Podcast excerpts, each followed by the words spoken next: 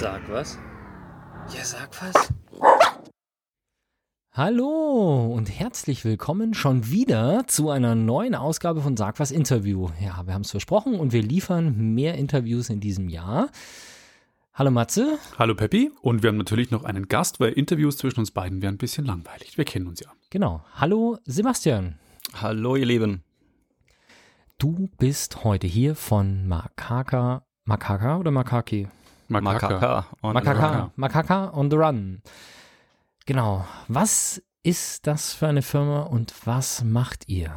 Und was machst du bei Makaka on the Run? Ja, lieben Dank erstmal für eure Einladung. Äh, Sebastian ist mein Name, Sebastian Herz von Makaka on the Run. Ich bin tatsächlich der Gründer und der Inhaber von meinem kleinen Startup. Und äh, ja, ich fokussiere mich auf zum einen Slim Wallets als auch auf nachrüstbaren Datenschutz für jedes Portemonnaie. Okay, da kommen wir gleich später noch dazu, was denn noch wirklich das bedeutet. Aber es tritt natürlich der Name Makaka on the Run erstmal ins Auge beziehungsweise ins Ohr in dem Fall. Und wie bist du auf den Firmennamen gekommen und was bedeutet der Firmenname? Das ist, glaube ich, auch eine ganz gute Frage. Die bekomme ich auch des Öfteren ja. zu hören. Ähm, Makaka kommt natürlich vom äh, ja, Äffchen, vom Makakenäffchen. Und tatsächlich ist das der Spitzname von meiner Freundin für mich. Dreimal dürft ihr raten, wie ihr Spitzname von mir ist. Banana. okay. ähm, und Makaka on the Run einfach aus dem Grund, ich war zwölf Jahre lang in einem Großkonzern gewesen, bei der ABB. Kennt normalerweise keiner, hat allerdings 145.000 Mitarbeiter. Das ist eine Security-Firma, ne? Äh, also industrielle Automatisierung, Elektrifizierung. Also ich kenne es nicht, gebe ich ehrlich zu. Okay. Nee, einer der Weltmarktführer tatsächlich in Industrieautomatisierung und Industrieelektrifizierung. Und nach zwölf Jahren im Großkonzern äh, war ich dann, damals war ich wie alt? Ich glaube 30. Hatte dann ähm, gesagt, dass ich doch vielleicht mal einen Bruch hinlegen muss. Zum einen entweder äh, um nicht unbedingt, äh, nicht, äh, ja, ist uninteressant für den Wettbewerb zu werden. Auf der anderen Seite waren wir dann im Alter, noch keine Kinder und dachten, komm, wir gehen mal auf Reise, auf große Weltreise. Und so kam auch der Name On the Run eigentlich passend dazu. Ah, verstehe. Und ich dachte schon, es liegt daran, dass äh, ihr irgendwie schlechte Erfahrungen mit Makaken gemacht habt. Weil ja, oder. Äh, die Thematik ist ja, wenn mich nicht alles also auf eurem Blog, auf Makaka on the Run, da sind von den Reisen ja auch Bilder mit dabei. Und das, das, sind die kleinen Äffchen, die in Thailand auch so beliebt sind, oder? Und die da irgendwie rumlaufen und auch gerne mal den Touristen irgendwie eine Kleinigkeit klauen. Das stimmt. Und ich dachte schon, dass es damit irgendwie zu tun hat. Ja, die hat man auch auf der Reise mit, aber tatsächlich kam der Name vorher schon. Okay, also du hattest den Namen vor den Reisen schon. Es ist nicht so, dass ihr auf der Reise wart und habt Makaken gesehen und dann hat deine Freundin gesagt, okay, jetzt bist du ein Makake oder du bewegst dich so oder siehst so aus. Ich habe keine Ahnung, ich will es auch, ich, gar nicht wissen. Aber es wurde schon vorher. Der Name war schon vorher schon. Ja, ja, wir waren auch schon länger gemeinsam zusammen und äh, ich glaube, ihr Kosename für mich war wie auch immer entstanden. Ich weiß es gar nicht. Also du weißt gar nicht mehr die Geschichte, wie es entstanden ist. Nee, tatsächlich gar nicht. Ja, also, mal fragen. Es gibt ja Häschen, Bärchen, Schatzi, Spatzel in Bayern. Aber also ich kenne ehrlich gesagt niemanden, der sagt, du bist ein Makake oder Makake. Äh, da vielleicht noch der Hintergrund, wir sprechen nur Englisch zu Hause. Sie selbst ist Russin. Wir ah. haben uns äh, während, ich habe drei Jahre in China gelebt, sie hat neun Jahre in China gelebt und wir haben okay. uns dort kennengelernt. Ah. Und vermutlich durch die englische Sprache kam dann ja der Nickname Makaka okay. zusammen. Aber witzige Geschichte, finde ich. Und dann auch die Firma so zu nennen, finde ich irgendwie goldig. Cool. Ja, doch, ja. durchaus. So, Jetzt fangen wir mal mit den kritischen Fragen an. Wie bist du dazu gekommen, ausgerechnet Geldbörsen zu machen? Das ist ja jetzt auch nicht unbedingt einzigartig innovativ. Bei Startups ist ja immer Disruption, neue Dinge und äh, Geldbörsen gibt es schon, Slim Wallets gibt es schon und RFID-Blocker gibt es auch schon. Wie bist du darauf gekommen, genau das zu machen? Noch eine gute Frage. Ich denke, bei mir kam das tatsächlich dadurch, dass es äh, aus der Not heraus geboren war. Als ich früher bei der ABB unterwegs war, da war ich die ersten vier Jahre nach dem Studium, war ich nicht wie erwartet im Lead Engineering gelandet, also im Projektmanagement, Abwicklung von äh, Industrieautomatisierungsanlagen, sondern relativ schnell in den Vertrieb und vor allem dort in Richtung Präsentationen, Kundenpräsentationen. Und dann kam es auch vor, dass ich des Öfteren mal auf der Bühne stande vor größerem Publikum und das Ganze immer wieder im Anzug, das Ganze immer wieder natürlich ordentlich herausgebügelt. Portemonnaie hatte ich mir übrigens angewöhnt, immer in der vorderen Hosentasche zu tragen. Und das aus dem Grund, weil ich sie zweimal, man glaubt's nicht, aber ich habe sie zweimal aus der hinteren Hosentasche verloren. Okay. Äh, Tatsächlich einfach rausgerutscht und äh, ich muss, also in Frankfurt scheint es ganz viele ehrliche Menschen zu geben. Damals habe ich dort gewohnt und ich habe beides Mal das Portemonnaie mit vollem Inhalt zurückbekommen. Respekt. Wow. Finde ich cool. Es ist mir angewöhnt, dann das vorne dran zu tragen. Das auch lieben Dank an Frankfurt, das glaubt man gar nicht von, von der Stadt. Aber das Portemonnaie vorn getragen und dann natürlich vor großem Publikum auf der Bühne gestanden. Mein damaliger Chef hat gesagt, Sebastian, gute Präsentation, aber, Aber- das Portemonnaie dort in der vorderen Hosentasche, diese riesengroße Beule, das geht gar nicht. Okay. Ja, klar. Gerade weil Anzughosen ja jetzt auch nicht unbedingt so weit geschnitten sind wie Jeans und da beult sich So da. ist es. Also im Endeffekt hast du da eine große Beule im Schritt. Was jetzt auch nicht Was unbedingt. nicht unbedingt förderlich ist, wenn man vor Leuten spricht. Genau. Richtig. Ja. Und das, genau aus dem Punkt noch vom Portemonnaie. Dann saß ich eines Tages natürlich zu Hause, misste mein Portemonnaie aus, aber irgendwann wächst das Portemonnaie halt wieder so an, dass dort Kassenzettel drin sind, Notizzettel, was auch immer.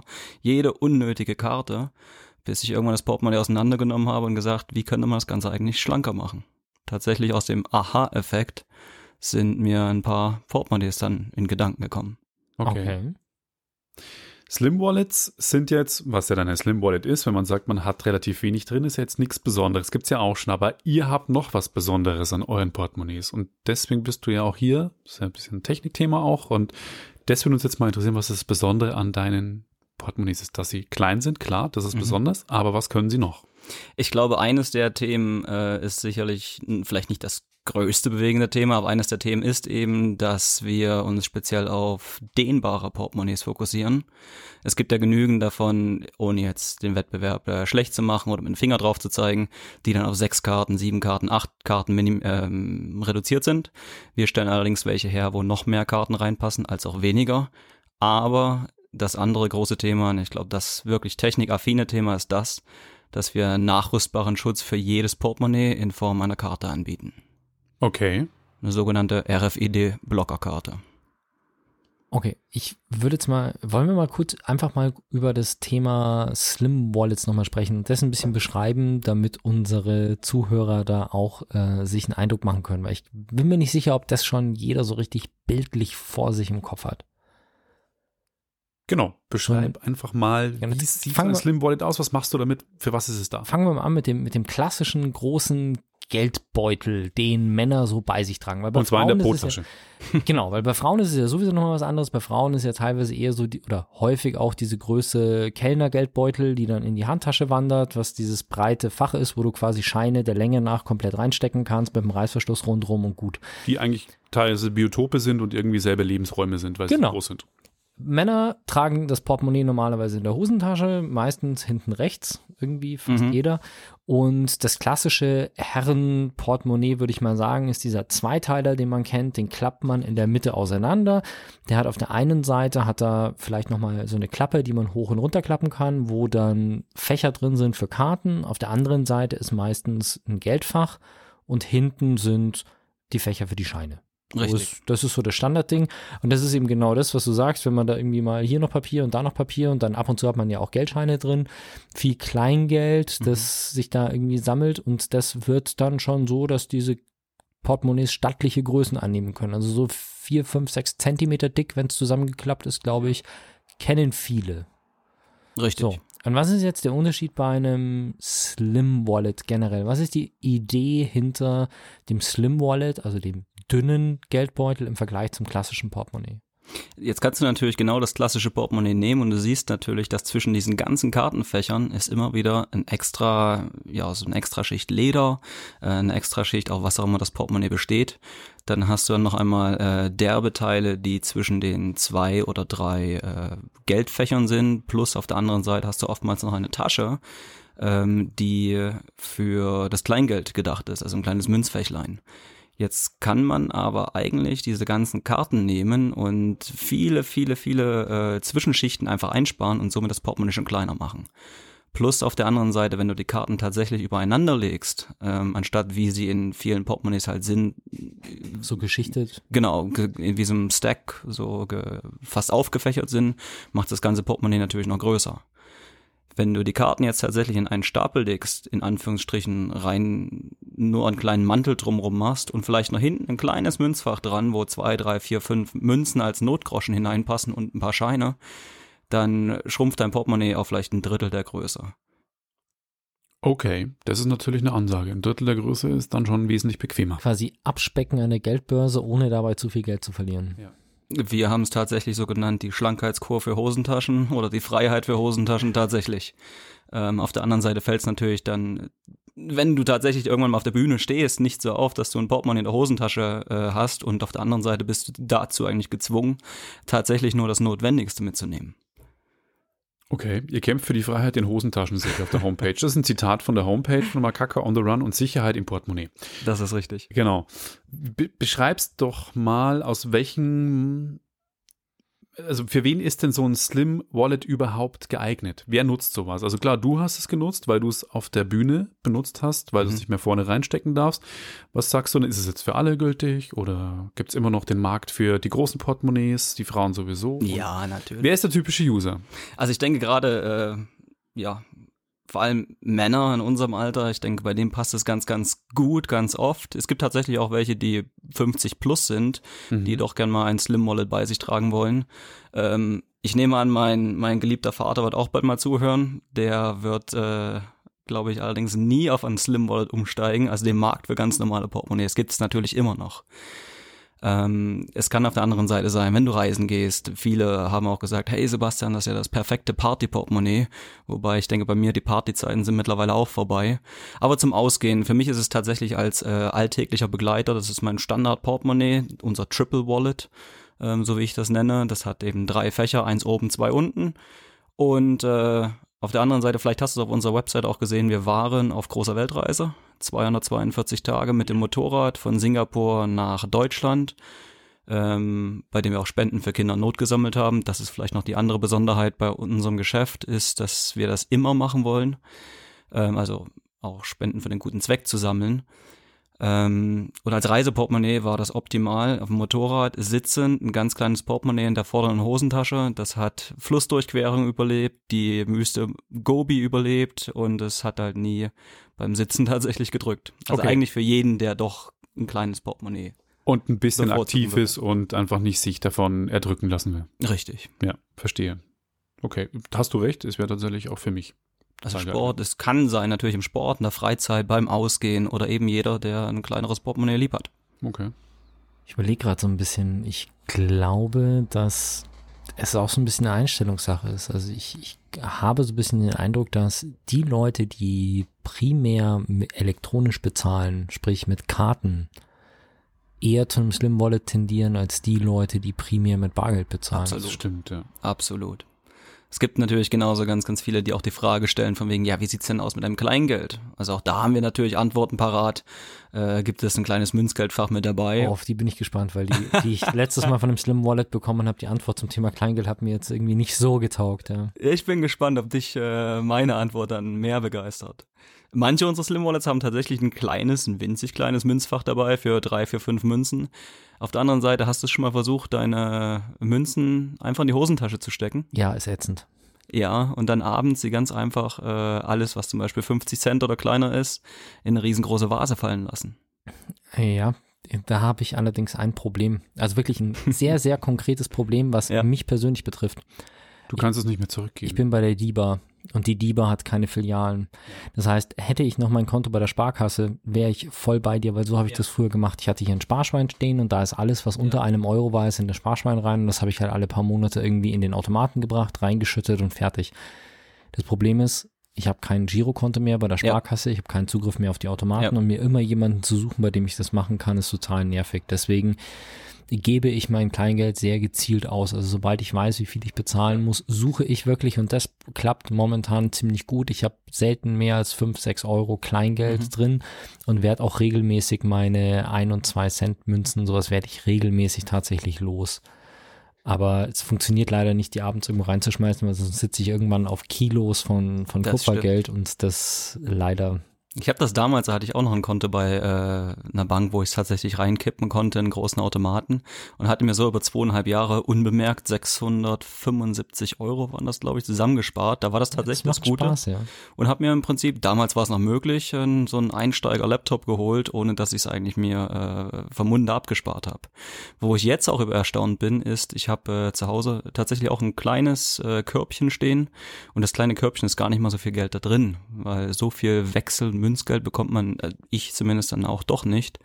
Ähm, vielleicht auch aus dem Grund, ich mache viel, viel Kartenzahlung, das stimmt. Wenn es denn geht, das ist, Ist in Deutschland auch immer so ein Thema, ne? dass Mhm. man es nicht oft nicht kann. Selbst in München. Ich habe den Eindruck, Gestern, dass das ja. Ganze mit neuen Zahlungsdingen, da kommen wir auch nochmal gleich dazu, aber ich habe den, den Eindruck, dass das mit neuen Zahlungsdiensten wie Google Pay und Apple Pay äh, oder Apple, Apple Pay, Apple Pay, ja. Apple Pay und Google Pay, dass das damit deutlich besser geworden ist. Also es kommt viel, viel, viel häufiger vor unterdessen, dass ich Beträge von ein bis fünf Euro wirklich bezahle mit, dem- mit dem Handy digital. Ja, das stimmt, aber wie ich es gerade erwähnt habe, ich war gestern in einem Café in tatsächlich in Schwabing Nord und konnte dort nicht mit Karte bezahlen. Da war es bei mir schon wieder vorbei, wo ich mir dachte, wie könnt ihr denn ein neues, cooles Café sein, die so ein bisschen auf Hipster machen, aber ihr habt keine Kartenzahlung. Also es sind Sachen, die ich nicht verstehe.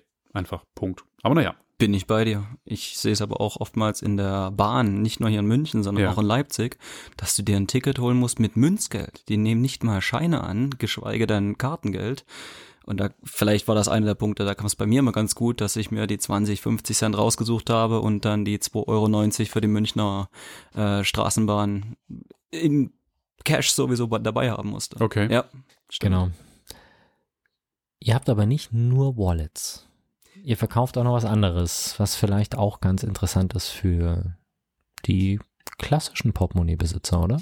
Das ist richtig. Äh, vielleicht habe ich da vorhin schon zu viel Kein vorweggenommen. Ding. Nein, nein, alles gut. Prima. Ähm, ja, tatsächlich ist es so, ihr kennt es ja wahrscheinlich alle, dass die ganzen Bankkarten mittlerweile äh, heutzutage funken. Ich glaube, seit 2012 hat die Girogo, waren das 45 Millionen Karten äh, in den Markt gebracht. Das Tolle dabei ist natürlich, ihr könnt in der, äh, an der Kasse beim Rewe, Aldi mittlerweile eigentlich fast überall kontaktlos bezahlen, Karte anhalten, 25, 29 Euro Grenze oder eben wie bei der DKB 50 Euro Grenze, kontaktlos bezahlen. Ohne PIN, ohne Unterschrift. Das ist jetzt der Punkt, vielleicht nochmal für die, die das nicht kennen. Der Klassiker, wenn man mit Karte bezahlt, so wie es eigentlich jeder kennt, da gibt es dieses Gerät, da wird die Karte reingesteckt. Früher wurde sie durchgezogen, jetzt wird sie unten einfach reingesteckt mit dem Chip vorne dran. Und dann muss man entweder unterschreiben oder man gibt seine PIN ein und dann wird bezahlt. Vielleicht ist es euch schon mal aufgefallen, dass jemand nur noch mit seiner Karte vor dem Gerät rumwedelt, also im Prinzip die Karte aufs Display legt, dann pfeift das Ding auf einmal und alles ist erledigt. Das geht mit Handys, die einen NFC-Chip haben, mit eben Google Pay und Apple Pay und das geht auch mit den Karten von eurer Hausbank, wenn auf der Karte so ein Symbol drauf ist, was ein Punkt ist mit drei so Linien von dem Punkt weg. Das sind dann Ein die- Wi-Fi-ähnliches Zeichen. Genau. Genau. So, schauen wir mal genau. Es sind, na, bei mir ist es gar kein Punkt, sondern bei mir auf meiner DIBA Kreditkarte sind einfach bloß vier so, ja, was halt so strahlenmäßig ausschaut, neben dem Chip. Und wenn ihr so ein Symbol drauf habt, das schaut bei den anderen, glaube ich, ähnlich aus, dann müsst ihr die Karte nicht mehr reinstecken und könnt eben gewisse Bereiche ohne PIN direkt bezahlen und aber keine Sorge, wenn es mehr wird, muss man halt den PIN eingeben. Oder? Äh, Also ihr werdet nicht rausgeschmissen dann oder ihr müsst dann nicht eine andere Karte nehmen oder doch wieder reinstecken, sondern bei mir ist es meistens so, ich halte das Ding hin und dann fragt er halt nach der PIN-Nummer, wenn es zu teuer war. Richtig. Äh, gut, dass du es auch gerade gesagt hast, wegen Kreditkarte. Es ist tatsächlich so, die Frage kommt auch sehr oft, ja, ich habe keine Kreditkarte oder das ist ja nur bei Kreditkarten so. Nein, ähm, die meisten normalen EC-Karten haben mittlerweile auch diese Funk Funktion. Und äh, das ist richtig, bei den meisten Banken sind, ist die Grenze bei 25 oder 29 Euro, dass bis dahin kontaktlos äh, abgebucht werden kann, ohne PIN, ohne Unterschrift. Bei DKB beispielsweise und bei äh, der Barclay Card sind es sogar 50 ähm, Euro an Grenze. Und bei jeder Bank oder bei, soweit ich informiert bin, bei fast jeder Bank ist es so, dass viermal hintereinander ähm, kontaktlos, ohne PIN, ohne Unterschrift bezahlt werden kann.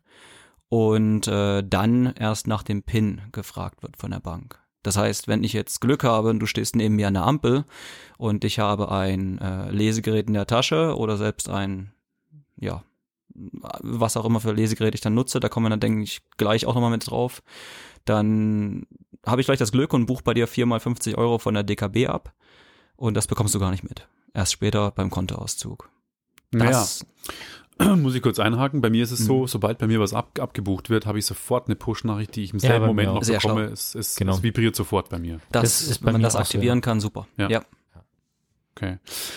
Ähm, wie hoch ist das reale Risiko für so einen Datendiebstahl per NFC? Gibt es dazu Zahlen, Statistiken? Ja, das wünschte ich mir auch. Ähm, Okay, ich saß auch mit nicht. meiner Commerzbank. Ich selber habe sie noch nicht gefunden, also nicht in Deutschland. Ja. Ähm, ich selber saß natürlich mit meiner, jetzt passe ich auf, dass ich nicht den Namen sage, aber mit meiner äh, Geschäftskundenbank zusammen und sie sagen, ja, unsere Karten sind sicher. Ich habe die Karte auf den Tisch gelegt und gesagt, die Karten sind nicht sicher.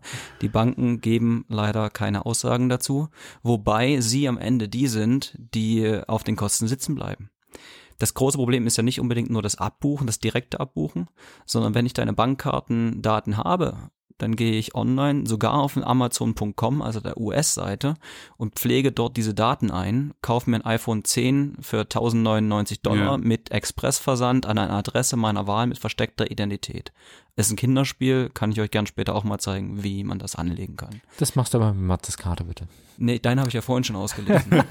also Ich wenn du morgen meine hier 1099 liegen. Dollar auf dem Kontoauszug siehst, weißt du, das war ich. Das ist ja interessant. Ähm, Okay. Die Gefahr ist, ähm, die deutschen Banken, soweit ich das sehe, sagen, unsere Karten sind äh, sicher, da passiert nichts, die geben keine Auskunft dazu.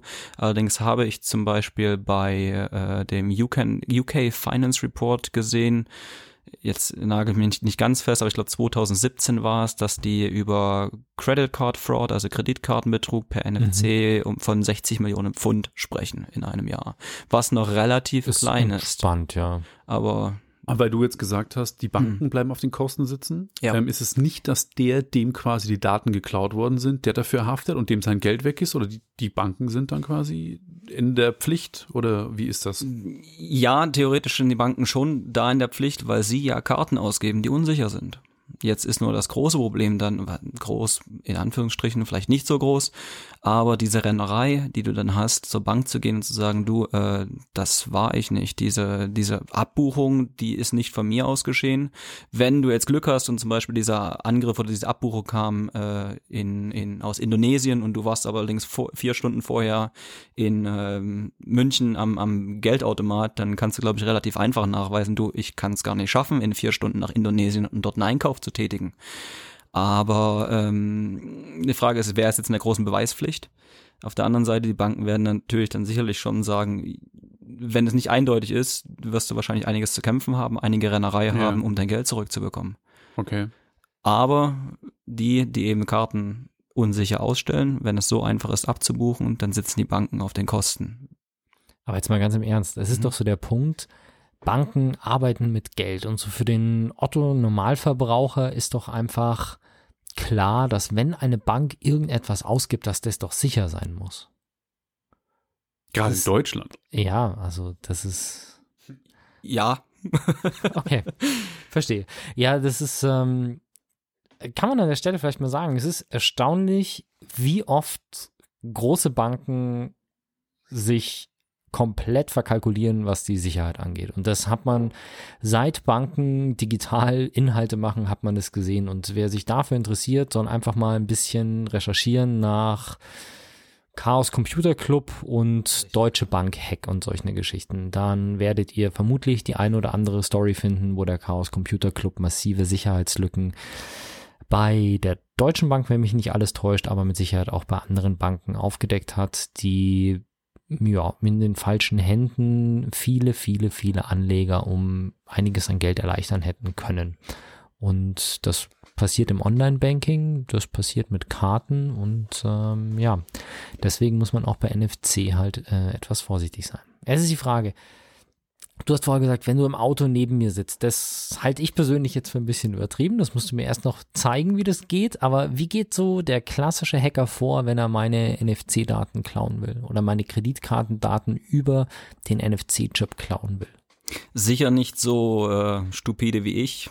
Wie ich es dir ja gezeigt habe, ich nehme ein stinknormales Smartphone, was halt NFC-Funktionalität hat. Das braucht nicht mal Internetverbindung, das braucht nicht mal äh, ähm, eine SIM-Card oder irgendwas. Und du kannst selbst mit einem normalen Telefon ans Portemonnaie hinan, äh, herangehen und die Bankkartendaten stehlen.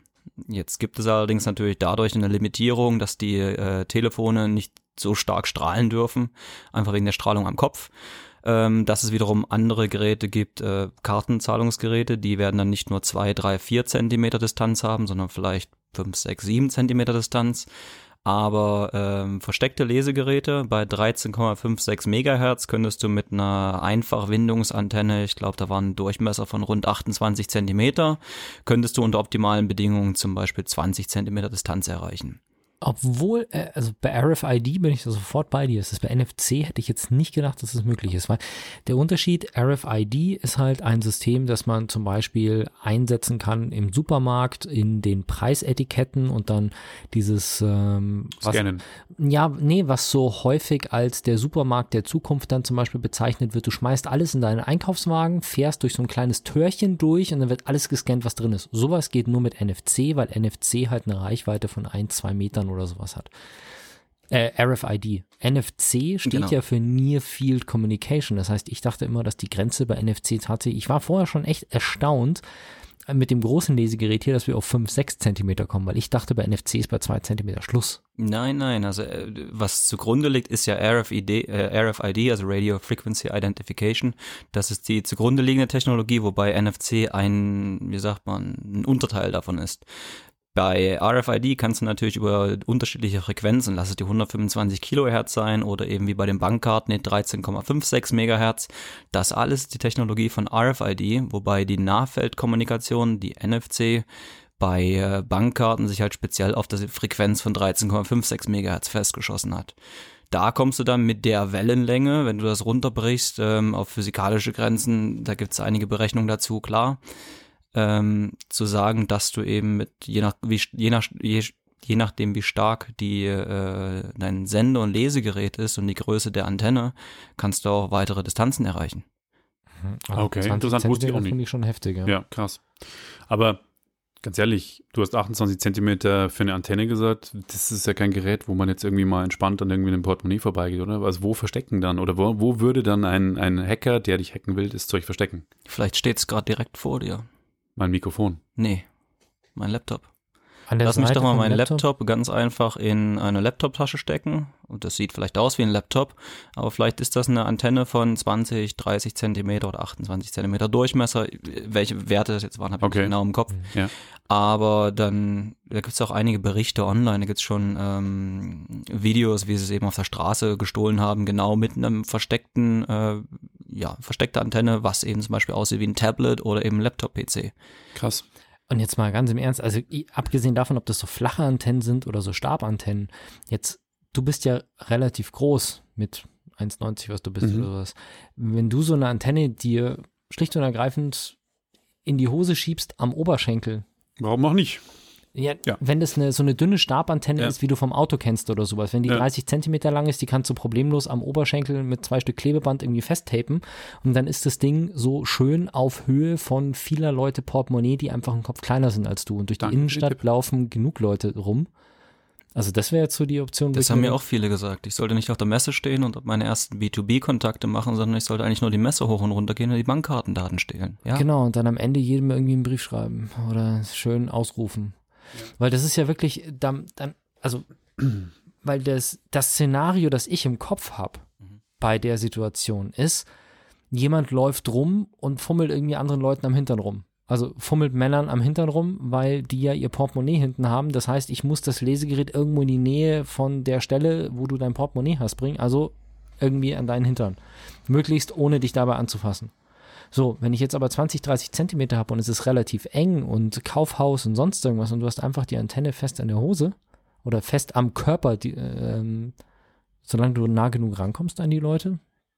Ja du musst sie nicht berühren. Du hast ja bei deinem Portemonnaie gesehen, wenn ich mein Portemonnaie nehme, Ja. einmal drüber Also- setze. Wir haben hier, wir haben hier Jetzt gerade einen Computer auf dem Tisch stehen. An dem Computer ist ein NFC-Ladegerät, äh, ein NFC-Lesegerät angeschlossen. Wahrscheinlich ist dein Computer einfach im Standby unterdessen. Vermute ich auch. Das ist einfach ein, ja, vielleicht kennt ihr das, wenn man im Hotel ist und man kriegt so eine Zimmerkarte programmiert. Da gibt es immer so, eine, so, ein- so ein weißes oder graues Ding, was da steht und dann nimmt der die Karte, legt die da drauf, drückt am Computer einen Knopf und dann piepst einmal. Und so ein Gerät, das genauso ausschaut, steht hier auf dem Tisch und Du hast hier ein, man muss dazu sagen, natürlich ein Wallet, was nicht von euch ist, sondern ein, ein Konkurrenz-Slim-Wallet. Oder ist das Das gerade eben, was ich in der Hand habe, ist tatsächlich eines mein eigenes. Das ist eines von euch, aber ohne die RFID-Blocker. Richtig. Ah, okay. Also wir haben hier ein Slim Wallet, da sind, und das ist auch was das Besondere, da sind mehrere Karten drin. Also es ist nicht nur so, dass ich eine gezielt einzeln erwischen muss, sondern da sind jetzt äh, drei Karten in einem Wallet und wenn man das so fünf, sechs Zentimeter über das Lesegerät hält, dann Genau. habt ihr es gehört? Das war das äh, Signal, dass er etwas gelesen hat. Und wir haben es vorher mit dem Handy gezeigt. Also ich meine, hier sehen wir jetzt nichts, weil auf dem Rechner keine Software installiert ist, aber mit der Handy-App, die Sebastian uns gezeigt hatte, da Hoppla, jetzt ist das Handy runtergefallen. Okay, Ja. es war, ja. Ähm, bei der Handy-App hat man dann wirklich gleich das Bild einer Kreditkarte gesehen, so schön dargestellt mit den geprägten Nummern drauf und alles drum und dran. Da übrigens das ganz Wichtige, da kommt auch ganz, ganz oft die Frage, ja, jetzt hast du ja die äh, Bankkartennummer und das Ablaufdatum. Aber du hast nicht die Mehr kann ähm, ich auch nicht Sicherheitsnummer. Genau, Das das, ist ist, richtig. meine nächste, also wäre unsere nächste Frage gewesen. Was kann man denn auslesen? Was kann man damit anfangen? Also mit der einen äh, ganz normalen App kann ich tatsächlich wirklich nur die Bankkartennummer und das Ablaufdatum ab auslesen. Und oftmals kommt natürlich dann die Frage, ja, du hast ja auch weder, die CVC oder CCV2-Nummer, Ja, die auf ja. der Rückseite steht, ähm, noch meine PIN. Das ist auch okay. Also gerade für die Minimalbeträge könnte ich halt direkt abbuchen. Äh, Könnte ich jetzt ein kontaktloses äh, Bezahlterminal nehmen, geht ja in die Hosentasche und buche halt die 29 Euro oder 50 Euro direkt ab. Oder aber melde mich damit, wie gesagt, mit einem gefälschten, unter gefälschter Identität auf Amazon USA sogar ein Konto an. Und da brauche ich keine CVC-Nummer. Und dort gibst du einfach nur die Bankkartendaten ein. Du musst die Nummer eingeben, das Ablaufdatum und einen Namen. Den Namen im schlimmsten Fall könntest du natürlich über ein Gespräch mit der Person herausbekommen. Oder aber, selbst bei Amazon ist es auch so, du kannst irgendeinen Namen eingeben. Ach, krass. Amazon fragt, äh, ich habe das ganze Spiel natürlich selber durchgespielt und habe mir dann auch Gedanken gemacht, äh, du musst ja auch eine Telefonnummer angeben. Da habe ich mir gedacht, oh, jetzt finden sie mich. Wenn ich irgendeine Telefonnummer angebe, klappt das nicht. Ja, nee, du musst. Ja, da gibt es ja die Burger King Los Angeles, die Telefonnummer. irgendeine an oder Telefonnummer an, die wird ja auch nicht überprüft. So. Hm. Und dann kannst du dir auch, äh, in dem einen Beispiel habe ich gemacht, da, da, da gibt es auch ein Online-Video dazu, da habe ich auf der Make Munich Messe das einmal vorgeführt auf der Bühne, dass ich mir äh, noch einen Schritt weiter gegangen bin und eine Adresse rausgesucht habe in den USA. Ich habe früher dort ein Jahr gelebt. In Kalamazoo oder in der Nähe von Kalamazoo in Michigan und kannte dort die, äh, wie heißt das, die Di District Authority, die ähm, Bezirksverwaltung. Ja, Genau gegenüber ist ein McDonalds ja.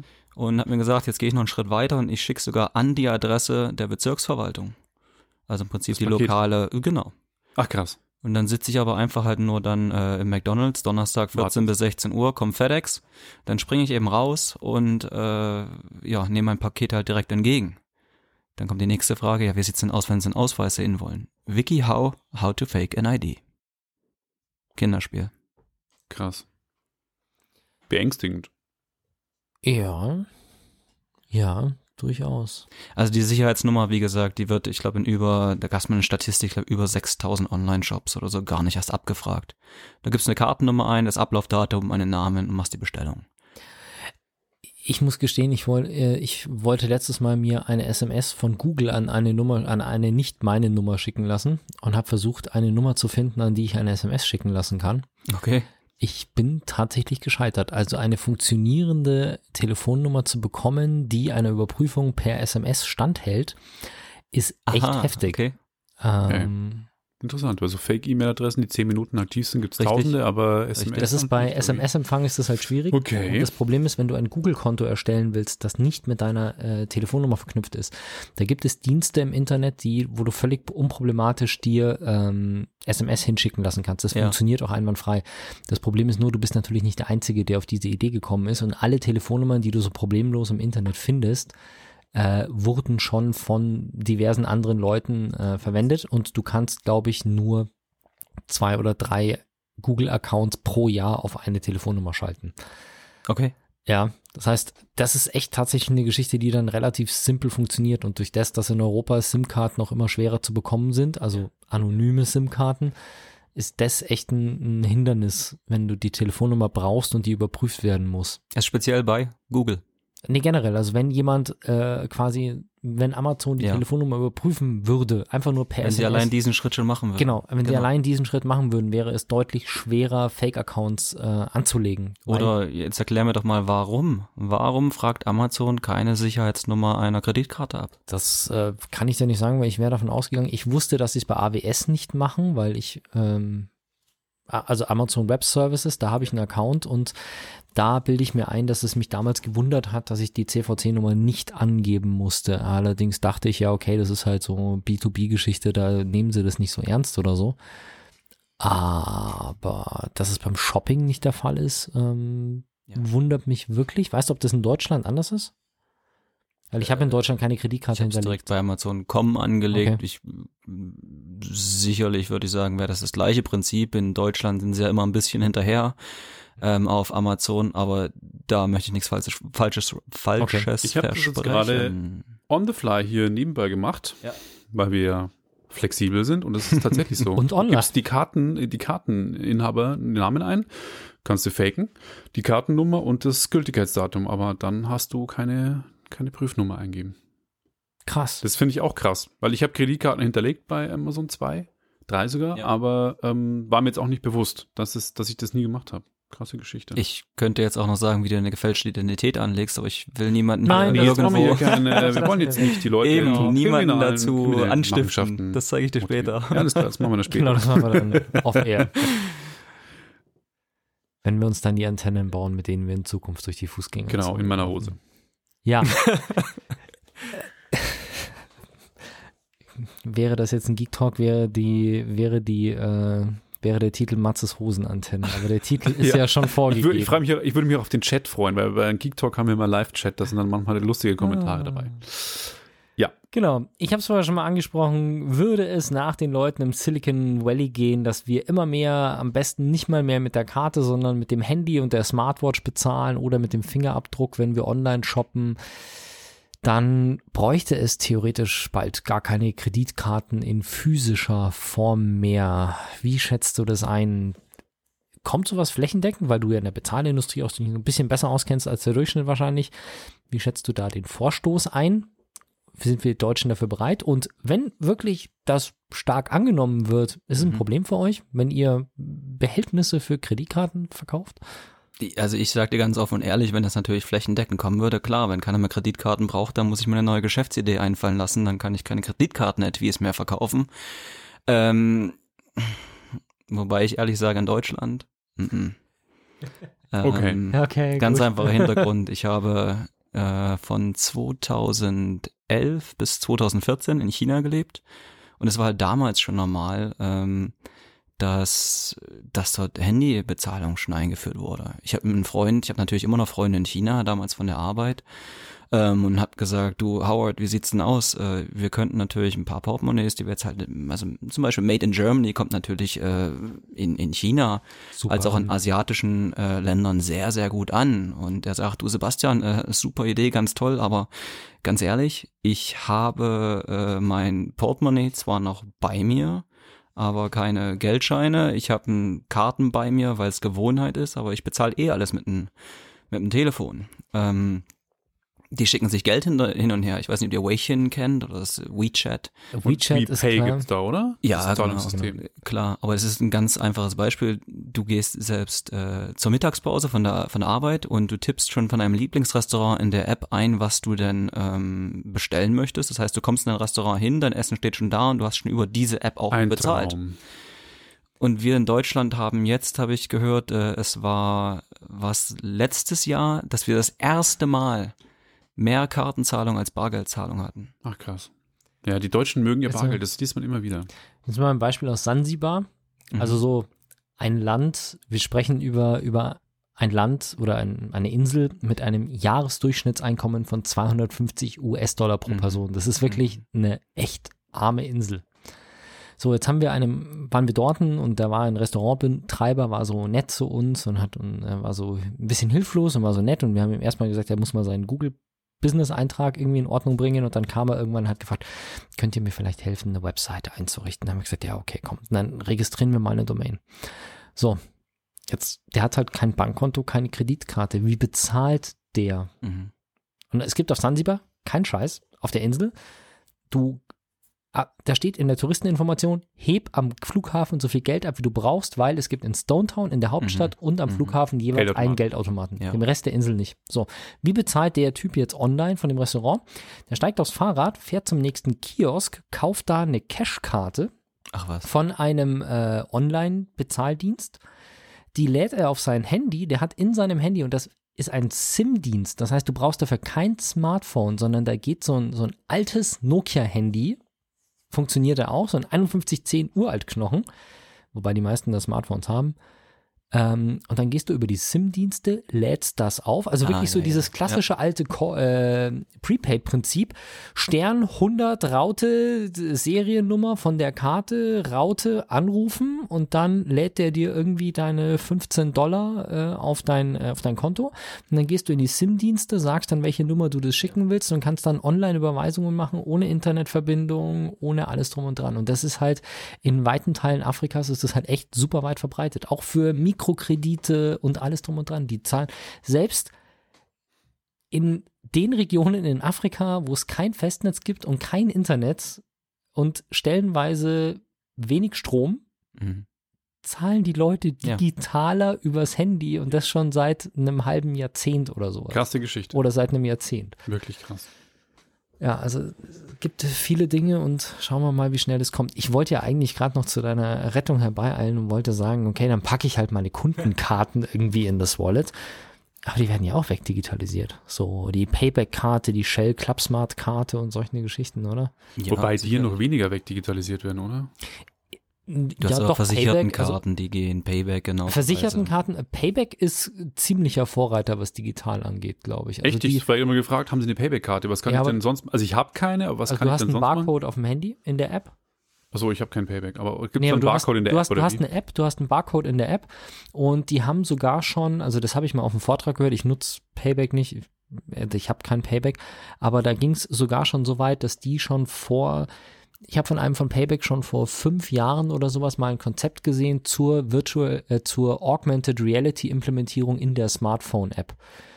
Ähm, wirklich, wo du halt quasi die App hochhältst, wenn du in der Stadt stehst und Mhm. dann äh, dich links und rechts drehst und dir die App dann quasi mit live auf dem Boden mit Pfeilen zeigt, Mhm. wo zum Beispiel die nächste Tankstelle ist mit Payback und solche Ah. Geschichten.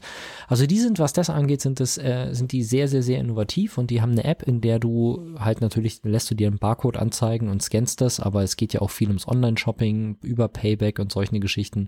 Finder für irgendwelche Läden, die Payback haben und da sind die schon relativ gut dabei. Meine Metro-Karte muss ich bei mir tragen, wenn ich zur Metro will. Die kann ich nicht Richtig. digitalisieren. Die Krankenversicherungskarte kann ich nicht Ja. Die digitalisieren. DHL-Karte für die Packstation? Richtig, genau. Also Die Sachen, Gesundheitskarte auch. Also ich glaube, Ja. die sind auch noch nicht so weit. genau, solche Also haben wir Sachen. noch ein bisschen Glück, oder? Ja, ja, ja, auf jeden Fall. Habt ihr noch ein bisschen was für, für die Haben wir noch ein bisschen Zeit. Genau. Ihr seid ein etwas für Kinderunternehmen. Was bedeutet das? Und du hast vorher schon mal über soziale Projekte gesprochen, dass Mhm. ihr das gerne unterstützt. Aber erzähl doch mal mehr dazu. Was, was macht ihr da und was ist der Hintergrund? Ich glaube, das hat tatsächlich wirklich tief mit dem eigenen äh, Willen oder eigenen Überzeugung zu tun. Ich war gut damals als Kind und als äh, Jugendlicher an der Freiwilligen Feuerwehr. Das war, glaube ich, mehr Spaß als wirklich soziales Engagement. Aber ähm, unter anderem waren wir, wenn wir in China waren zum Beispiel, meine Partnerin hat Englisch in Schulen unterrichtet. Wir waren auf äh, Hospizbesuche in China ähm, und haben, was jetzt gerade für das etwas, was für Kinderunternehmen ähm, ja, angeht, mittlerweile unsere dritte Spendensammlung ins Leben gerufen. Und äh, die erste Spendensammlung war die, dass wir 2000, ich glaube 2013 war es, einen Spendenlauf im Pekinger Olympiapark abgehalten haben. Unser Ziel war 1000 Dollar zu sammeln. Und damals hatten wir, äh, wollten halt Geld sammeln für behinderte und verwaiste Kinder in China und haben tatsächlich statt 1000 Dollar an einem Tag 2294 US-Dollar gesammelt. Wow. Das hat Wow, uns wirklich Spaß gemacht und das ging dann halt alles zu International China Concern und wir haben gesehen, dass das, ich glaube, etwa ein Sechstel ähm, von einem kompletten neuen Waisenheim bedeutet hat in China für, Krass. ich glaube, 24 Kinder. Cool. Und das war ein super geniales äh, Gefühl. Bei, die zweite Spendensammlung war die, als wir mit dem Motorrad unterwegs waren, äh, von in den 242 Tagen von Singapur nach Deutschland. Da haben wir speziell für Save the Children gesammelt. ähm, kamen auf 2045 Euro. Und jetzt bei der dritten Spendensammlung ist es so, dass wir von jedem Verkauf, den wir über unsere Webseite tätigen, als auch ähm, teils natürlich Spendensammlungen, die wir über Messen veranstalten. Und äh, jetzt jeden Montag, äh, um heute musste ich es leider verschieben, aber jeden hoffe Montag. nicht wegen uns. Äh, Nee, das war tatsächlich heute ein bisschen mehr wegen dem Wetter und wegen dem eigenen Wohlbefinden, aber normalerweise 17.30 Uhr oder 18.30 Uhr im Münchner Ostpark für einen guten Zweck joggen gehen und das dann über äh, Social Media eben teilen. Und da sind wir jetzt bei der dritten Spendensammlung bei 504 Euro angekommen. Und so soll es natürlich auch weitergehen in Zukunft. Wir möchten zum einen, also natürlich immer noch sozialer und sozialer produzieren, als auf der anderen Seite auch beim Verkauf, äh, ja, denen, das ist halt die eigene Überzeugung, die sich nicht unbedingt selber helfen können, sprich oftmals Kinder, ähm, ja, äh, zu unterstützen. Und Okay. aktuell unterstützen wir drei Vereine. Das ist Save the Children Deutschland dieses Mal, der eingetragene Verein für ähm, den Schutz von Kindern, Bildung, Nahrung und Medizin. Die zweite, der zweite Verein ist die Arche, die kümmert sich um Mittagsessen für bedürftige Kinder. Und das dritte, was uns halt persönlich sehr am Herzen liegt, ist das Kinderhospiz Bärenherz in Leipzig. Ähm, denn sterbenskranke Kinder und deren Eltern, ich glaube, die haben einen ziemlich schweren Weg und wohl den härtesten, den es ja, gibt. Verstehe. Cool, Respekt wirklich. Und äh, wenn man jetzt natürlich bei euch einkauft, unterstützt man damit auch echt tolle Projekte. Also es ist richtig gut. Danke. Wenn man da Danke, danke. Kauft. Richtig, richtig gut. So ist es ja. Nochmal zu euren Produkten. Wo werden eure Produkte hergestellt? Du hast Ähm, vorher schon gesagt, Made in Germany, aber was kommt alles aus teils. Deutschland? Also ist ähm, mit den Portemonnaies vor allem beginnen wir jetzt in Deutschland. Ähm, da muss ich sagen, ist es schwieriger als gedacht, doch tatsächlich in Deutschland herzustellen. Nicht unbedingt wegen Preisen und sonstigem, sondern ja, oftmals wegen der, wie sag mal, wegen der Schnelligkeit der Deutschen. Wir sind nicht unbedingt das effizienteste Land, was es gibt. Äh, Großteil wird tatsächlich noch in China hergestellt ähm, und in, in, im, im fernen Osten, in Asien generell. Aber ähm, mehr und mehr sollen unsere Produkte, soweit wir es können, einmal sozial in Deutschland hergestellt werden, zum Beispiel mit, äh, wie heißt das, mit, jetzt muss ich aufpassen, dass ich das richtige Wort sage, äh, ähm, ja, Werkstätten für beeinträchtigte Menschen, Okay. Als auch ähm, eine Firma, wo wir es sehr, sehr, sehr interessant finden, die beschäftigen Omis in der Rente, die Mhm. sich eben, die Ach, cool. nähen können, aber halt noch ein paar Euros dazu verdienen wollen. Und das muss ich sagen, finde ich wirklich klasse. Ja. Wenn wir es Mhm. da schaffen, das noch mit zu unterstützen und hoffentlich mehr und mehr in Deutschland herzustellen, dann wären wir natürlich noch stolzer. Äh, gut, also sagen wir es mal so, in China herstellen, man kann in China herstellen und man kann in China herstellen. Ne? Also du kannst Ja, äh, in China produzieren zu lebenswürdigen Bedingungen, äh, zu lebenswürdigen Bedingungen natürlich. oder du kannst äh, in China von Kindern zu lebensunwürdigen Bedingungen produzieren lassen. Also per se in China produzieren ist jetzt äh, Wobei China, muss ich sagen, jetzt nicht unbedingt die schlimmsten Märkte sind. genau. Also es gibt, ich glaube, Bangladesch ist momentan irgendwie so Ja. das Schlimmste, wo du Klamotten und also alles was Textil ist. Myanmar ist auch mal ganz schön in der Kritik. Genau. genau. Ähm, aber man kann auch in anderen Ländern mit unter guten Bedingungen für die Arbeiter herstellen. Also und hohe Qualität. Ich glaube, alle Audis ab A4 aufwärts, die L-Versionen, werden, glaube ich, alle in China gebaut. Krass. Ähm, Mercedes baut die ganzen großen, ich meine, ich war damals ja auch bei der ABB ähm, und die hatten, ich glaube, 20.000 Mitarbeiter in äh, China und die, ja, Ja, ich meine, Solange Notebooks kommen gute- auch aus China, ne? Ja gut, aber das ist leider halt mit dem Handelskrieg der USA wird jetzt auch gerade ein Riesenproblem mit dem China, dass da viel produziert wird. Auch der neue Mac Pro wird auch teurer werden in den USA. Da macht Donald Trump keine Ausnahme. Aber das ist nicht unser Thema. Genau. Welche Materialien verwendet ihr denn für eure Portemonnaies? da Wallets? Genau, da glaube ich einer der großen Unterschiede zu vielen anderen Slim Wallet Herstellern. Wir haben uns zum Großteil auf dehnbare Wallets fokussiert, weil wir nicht die Einschränkung von nur sechs Karten oder acht Karten haben wollen, sondern bei manchen unserer Wallets vielleicht auch, ja, wenn man will, 18 Karten reinstecken kann. Ähm, und wir nehmen zum einen dehnbare Materialien, ähm, also dehnbare Stoffe, äh, Textilien, wir haben Leder, Echtleder, als auch veganes Kunstleder. Es Okay. gibt natürlich auch mehr und mehr äh, Kunden bei uns, die sagen, du, ich möchte kein echtes Leder haben. Ähm, klar, das möchten wir auch bedienen. Die äh, nächste Sparte sind äh, welche aus echter Kohlefaser. Also das ist so 3K Kohlefaser, Oh. wo ein Dann wegen Gewicht und Haltbarkeit oder was ist da dann der Weil Hintergrund? So Kohlefaser toll? einfach geil ist. Das ist ein richtig tolles Material. Ja, ich kenne ich das von selber. Mountainbikes halt, Carbon, ja. Ja, genau. Ja. Ich kann dir nachher mal eins in die Hand geben. Da wiegt eine Platte 9 Gramm, ist im Prinzip äh, unzerbrechlich oder nahezu unzerstörbar. Okay, Siehst ich habe mal, es wie jetzt gerade leicht mal die in der. Hand. Oh, das fühlt sich echt irgendwie geil an. Kann, Ja, kann ich das ans Biegen mit- oder da passiert nichts? Ja, also ich glaube, Okay, ich mach's nicht zu heftig. Doch, du kannst gerne mal biegen, aber Ja, aber ich glaube nicht, dass du es brechen wirst. Ich sage trotzdem jedem unserer Kunden auf eigene Verantwortung, denn wenn das mal in die Finger geht, das bleibt drin.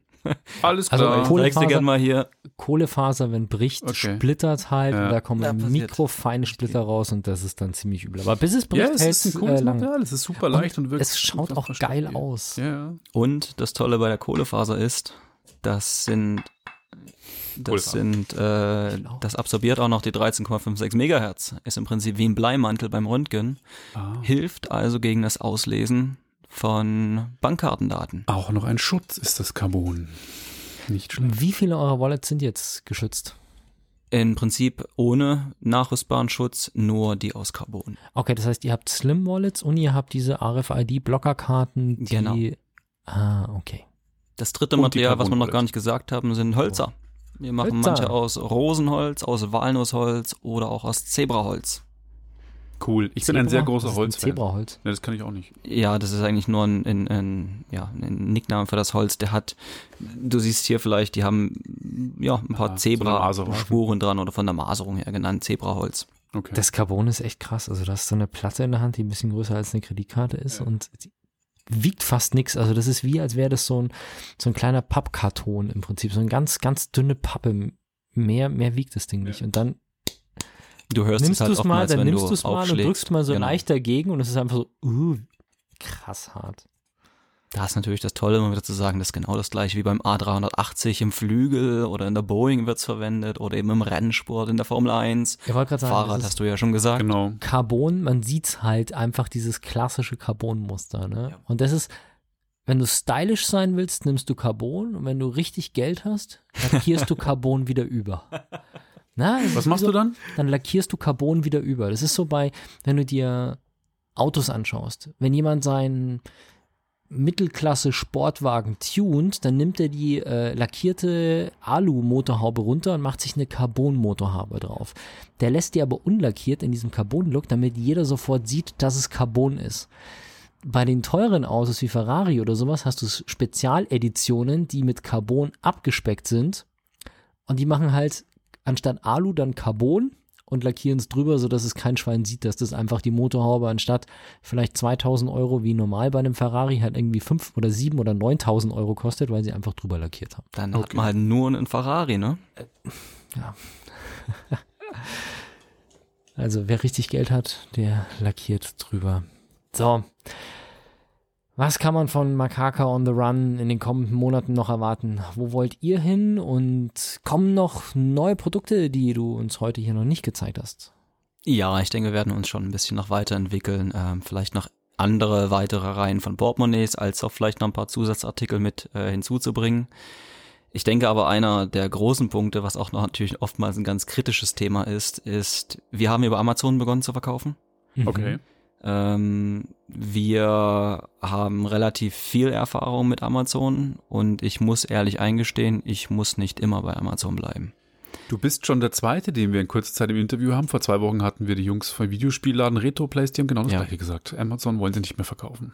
Ja, ich muss ehrlich sagen, Ja. also es ist gut, die Produkte sind bewährt. Ich glaube, mein schlechtestes Produkt hat vier Sterne, wobei manche unserer Schutzhüllen zum Beispiel, ich glaube, 462 Bewertungen mit 4,7 Sternen im Durchschnitt hat. Das ist gut. Aber Respekt. Am, Respekt. danke, danke, das war natürlich auch viel harte Arbeit, Ja. aber ich muss eingestehen, dass Amazon nicht unbedingt der verkäuferfreundlichste Markt ist, Weil. auch richtig Geld kostet. Okay. Ähm, ich bin nicht in Richtung Vendor Central gegangen, habe mich da erstmal wirklich dagegen gewehrt oder ich habe die Angebote natürlich bekommen. Ich war auch einer der ersten deutschen Startups, die sich für das Amazon Launchpad qualifiziert haben, was glaube ich noch immer ganz wenige kennen. Das ist so eine Sammlung von Start-up-Produkten, ne? Ja, genau, was nochmal extra mehr Geld kostet und äh, viel versprochen wird und nichts gehalten wird in meinen Augen. okay. Und auf der anderen Seite, ähm, wo auch bei Amazon es mittlerweile Wettbewerb gibt, der einfach grund und schlecht äh, äh, illegal ist. Viele Kopien an und für sich und das alles nur noch Richtung Dumpingpreise geht und äh, es unter den Verkäufern selbst eine Schlacht ist, dass man auch schon ja anonyme Drohanrufe bekommen hat, wobei ich mich an andere Händler freundlich gerichtet habe und gesagt habe, hört zu Jungs, äh, ihr macht das, das und das falsch, ihr müsst das, das und bei dem, äh, bei der Registrierung registrieren, nehmt eure Produkte raus, ich drohe euch nicht mit dem Anwalt jetzt, weil ich glaube, jeder kann mal einen Fehler machen, äh, solange wir halt miteinander ja, arbeiten, ehrlich und offen sind dann kam auch tatsächlich äh, Drohanrufe gegen ja, Gesundheit und äh, Wohlbefinden. Heftig. Ja, das, das ist krass. Krasse Geschichte. Äh, und das ist, es ist gut, um die Produkte bewähren zu lassen. Es ist gut zu sehen, wie der Markt denn ist. Ja, es ist leider der größte äh, Absatzmarkt, den es wahrscheinlich aktuell als direkten Verkauf gibt. Natürlich. Ähm, aber ich muss es auch als, als Verkäufer oder als Händler nicht, nicht für immer unterstützen und vor allem nicht als Hauptmarkt. Wir und möchten uns weiter in andere Märkte entwickeln. Dann hast du es runtergenommen und deinen eigenen Online-Shop jetzt nur noch betrieben? Nee, ich bin immer noch auf Amazon. Ich okay. lasse auch noch so weit laufen. Allerdings muss ich sagen, es kamen auch Monate, wo man da mehrere tausend Euro in Werbekosten hineingesteckt hat, nur um auf Seite 1 der Suchergebnisse zu erscheinen.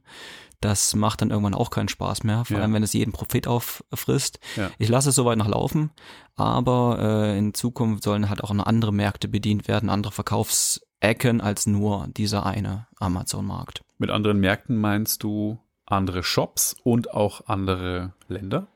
Ähm, jein, ja, also wenn das möglich ist, natürlich gerne. Ich hatte jetzt tatsächlich das erste, ähm, die erste B2B eigene Messe, die war auch hier in München, das war die Trendset und lief unglaublich erfolgreich, dass wir bei manchen Slim Wallets komplett ausverkauft waren. Und das war eben die erste Messe, wo äh, wir Händler gefunden haben oder noch weitere Händler gefunden haben, die dann auch in den vor allem deutschsprachigen Räumen als kleine Geschäfte, als Taschenhändler und so weiter dort unsere Produkte jetzt auch mit anbieten. Okay. Cool. Das ist, denke ich, ein Markt, wo ich mir sage, dann verdienen logischerweise auch die etwas daran. Ähm, nicht nur Amazon der Riese, sondern eben tats tatsächlich der stationäre Handel. Okay. Nicht verkehrt. Gibt es noch was, was du uns und unseren Hörern mitteilen willst? Weil wir sind soweit am Ende unserer Fragen angekommen, glaube ich. Da erwischst du mich wirklich gerade ganz, ganz kalt. Ist doch kein Thema, wenn wir, du. Dann sind wir stolz drauf, dass wir einfach alles aus dir rausgequetscht haben, was es zu sagen gab. Ja, genau. Auch völlig okay für mich. Du, ich bin ganz stolz. Das erste Mal jetzt tatsächlich ist mein, mein erster Podcast mit dabei sein zu dürfen. Und okay. vielen lieben Dank für die, für die Einladung. Ähm, ich werde jetzt ganz bestimmt ein spannender Selbsthörer von eurem Podcast werden. Das hoffen wir. Das hoffen wir. Und würde mich natürlich freuen. Mal sehen, was dann sich daraus entwickelt. Also ich bin selber, ja, sehr begeistert. Vielen, vielen lieben Dank und vor Super. allem vielen Dank fürs Zuhören. Und wir danken, bedanken uns bei dir, dass du dir die Zeit genommen hast, uns deine Produkte mal vorzustellen und uns vor allem auch ein bisschen was über das ganze Thema Kreditkartendiebstahl über NFC und RFID zu erzählen, weil da haben wir auch nochmal ordentlich was dazugelernt und unseren Hörern danken wir natürlich für die Aufmerksamkeit. Genau. Und kauft an bei Makaka on the Run und könnt auch noch was Gutes dabei tun. Genau. Bis dann. Tschüss. Ganz lieben Dank. Ciao, ciao. Wenn euch das nun gefallen hat, dann liked uns auf facebook.com slash sagwaspodcast und abonniert uns auf iTunes oder im Podcatcher eures Vertrauens. Alle Infos zur Show, den Themen und alle Folgen gibt es auch auf www.sag-was.com. Fragen, Anregungen und Feedback nehmen wir gerne über Facebook oder als Kommentar auf der Website entgegen. Und wenn ihr gerade Zeit habt, dann bewertet uns doch bei der Podcast-Plattform, auf der ihr uns gefunden habt.